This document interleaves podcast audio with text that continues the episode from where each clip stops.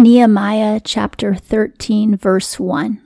On that day they read in the book of Moses in the hearing of the people, and therein was found written that an Ammonite and a Moabite should not enter into the assembly of God forever. The Ammonites and the Moabites were descended from Lot, and he had sex with his two daughters, and one of the daughters had Ammon, and the other daughter had Moab.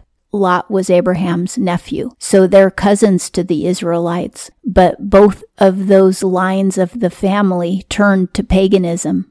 And both of them fought with the Israelites off and on throughout history. They weren't full blooded Israelites. Lot lacked faith. And long story short, his own daughters ended up tricking him into having sex with them because his daughters lacked faith. So his lack of faith transferred to his daughters, and then his daughters' lack of faith transferred to his sons from his daughters, Ammon and Moab. Ammon and Moab became pagans.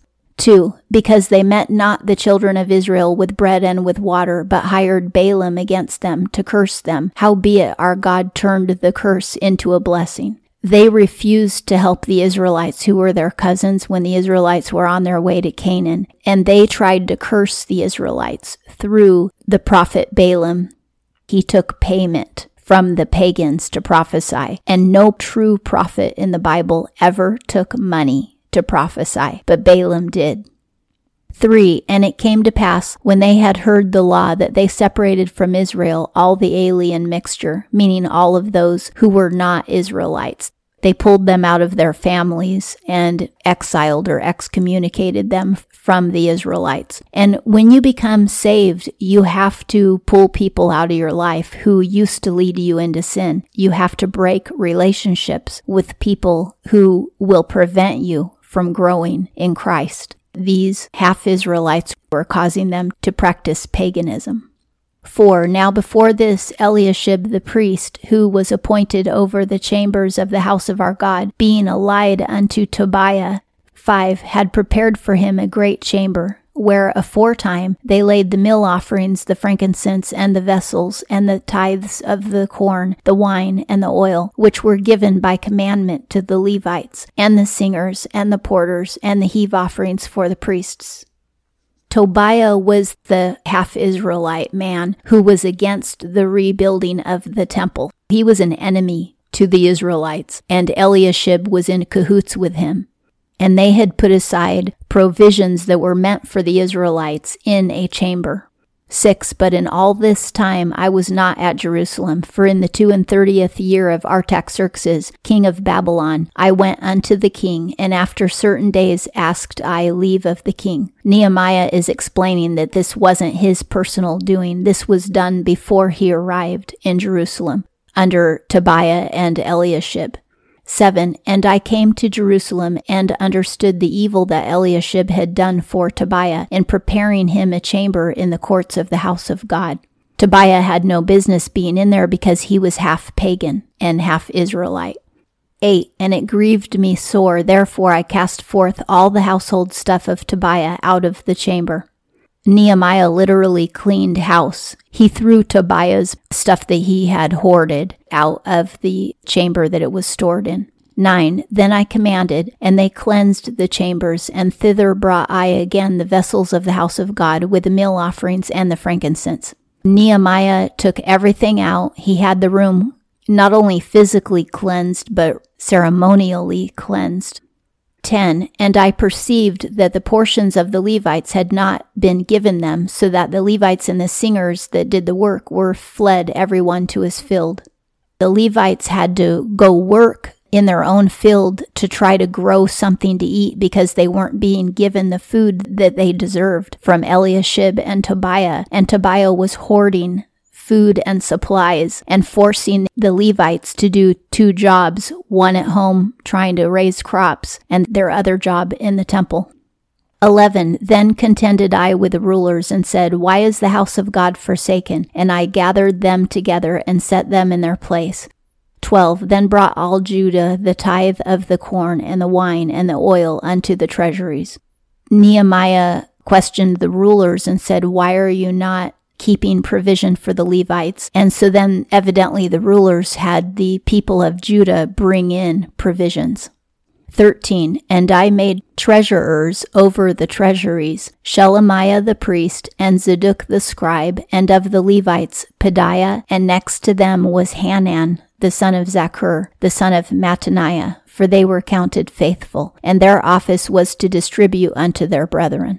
These men could not only keep track in written record what was in there, but also keep track of the distribution and perform the distribution to the Levites.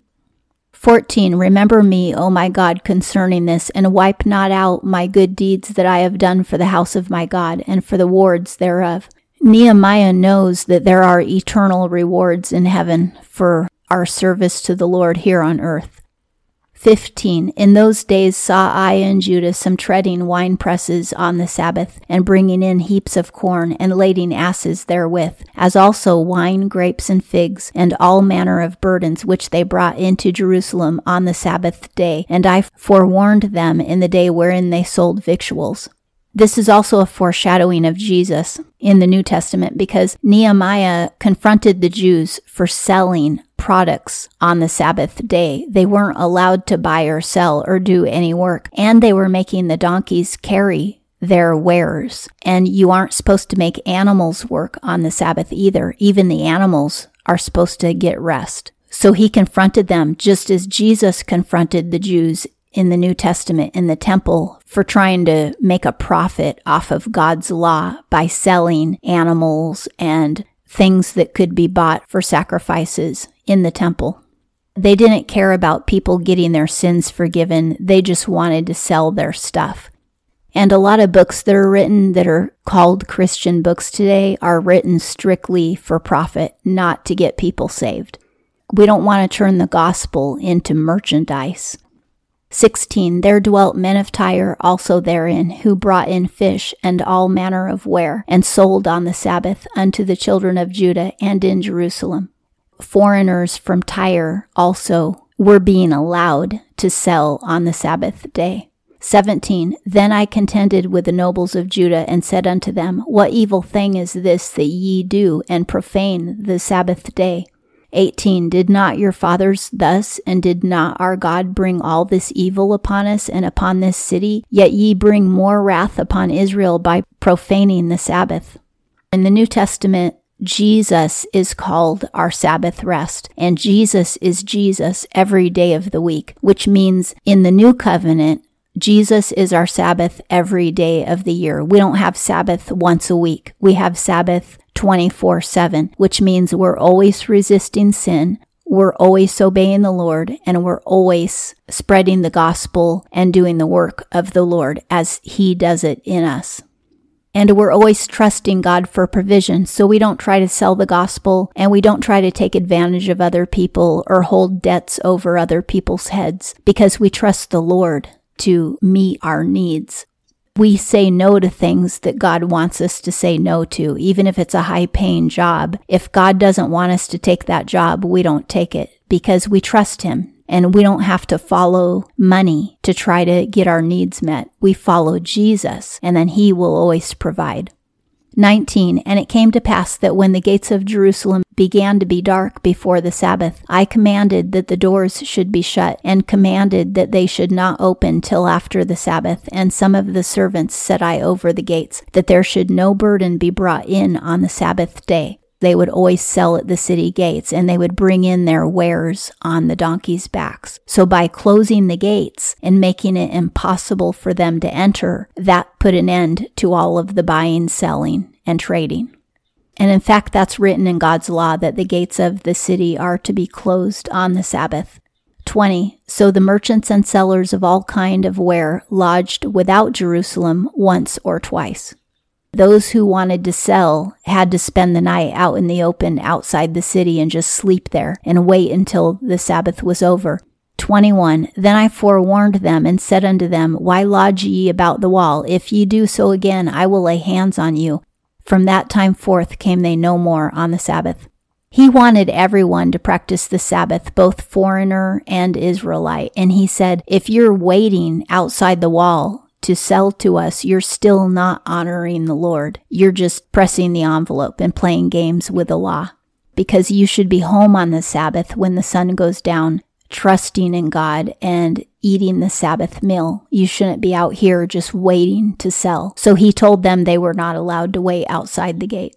22 And I commanded the Levites that they should purify themselves, and that they should come and keep the gates, to sanctify the Sabbath day. Remember unto me, O my God, this also, and spare me according to the greatness of thy mercy.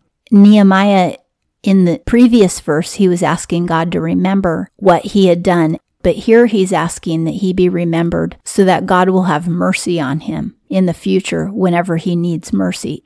Sometimes we stumble, sometimes we're tempted, and we need the mercy of God on our lives to help prevent us from sinning and also to forgive us when we do sin and repent. And Nehemiah wanted God to know that he needs mercy.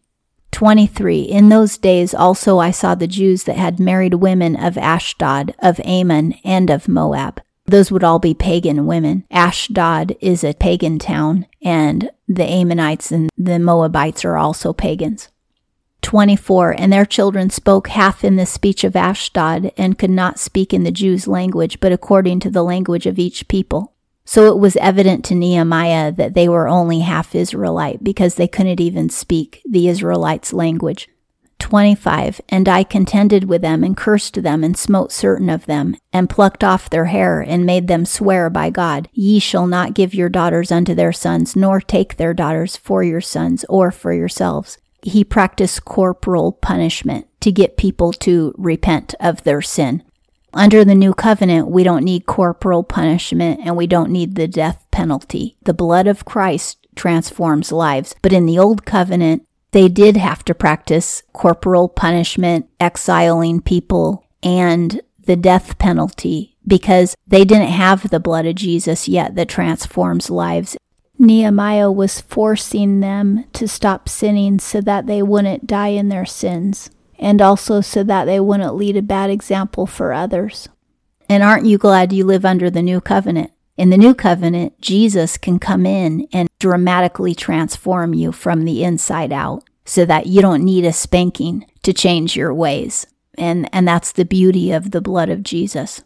26. Did not Solomon, king of Israel, sin by these things? Yet among many nations was there no king like him, and he was beloved of his God, and God made him king over all Israel. Nevertheless, even him did the foreign women cause to sin. Nehemiah told them even Solomon wasn't able to resist sin because of his foreign wives. So, how do you think that you're going to be able to resist sin when you marry foreign wives?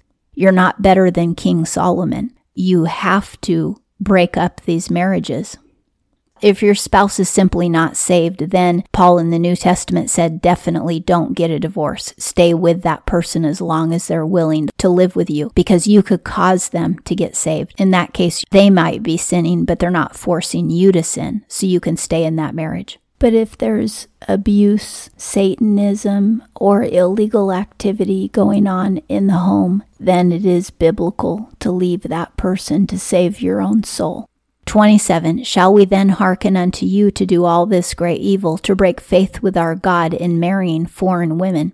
28. And one of the sons of Joiada, the son of Eliashib, the high priest, was son in law to Sanballat the Horonite. Therefore I chased him from me. Nehemiah kicked out one of Eliashib's grandsons for marrying a pagan.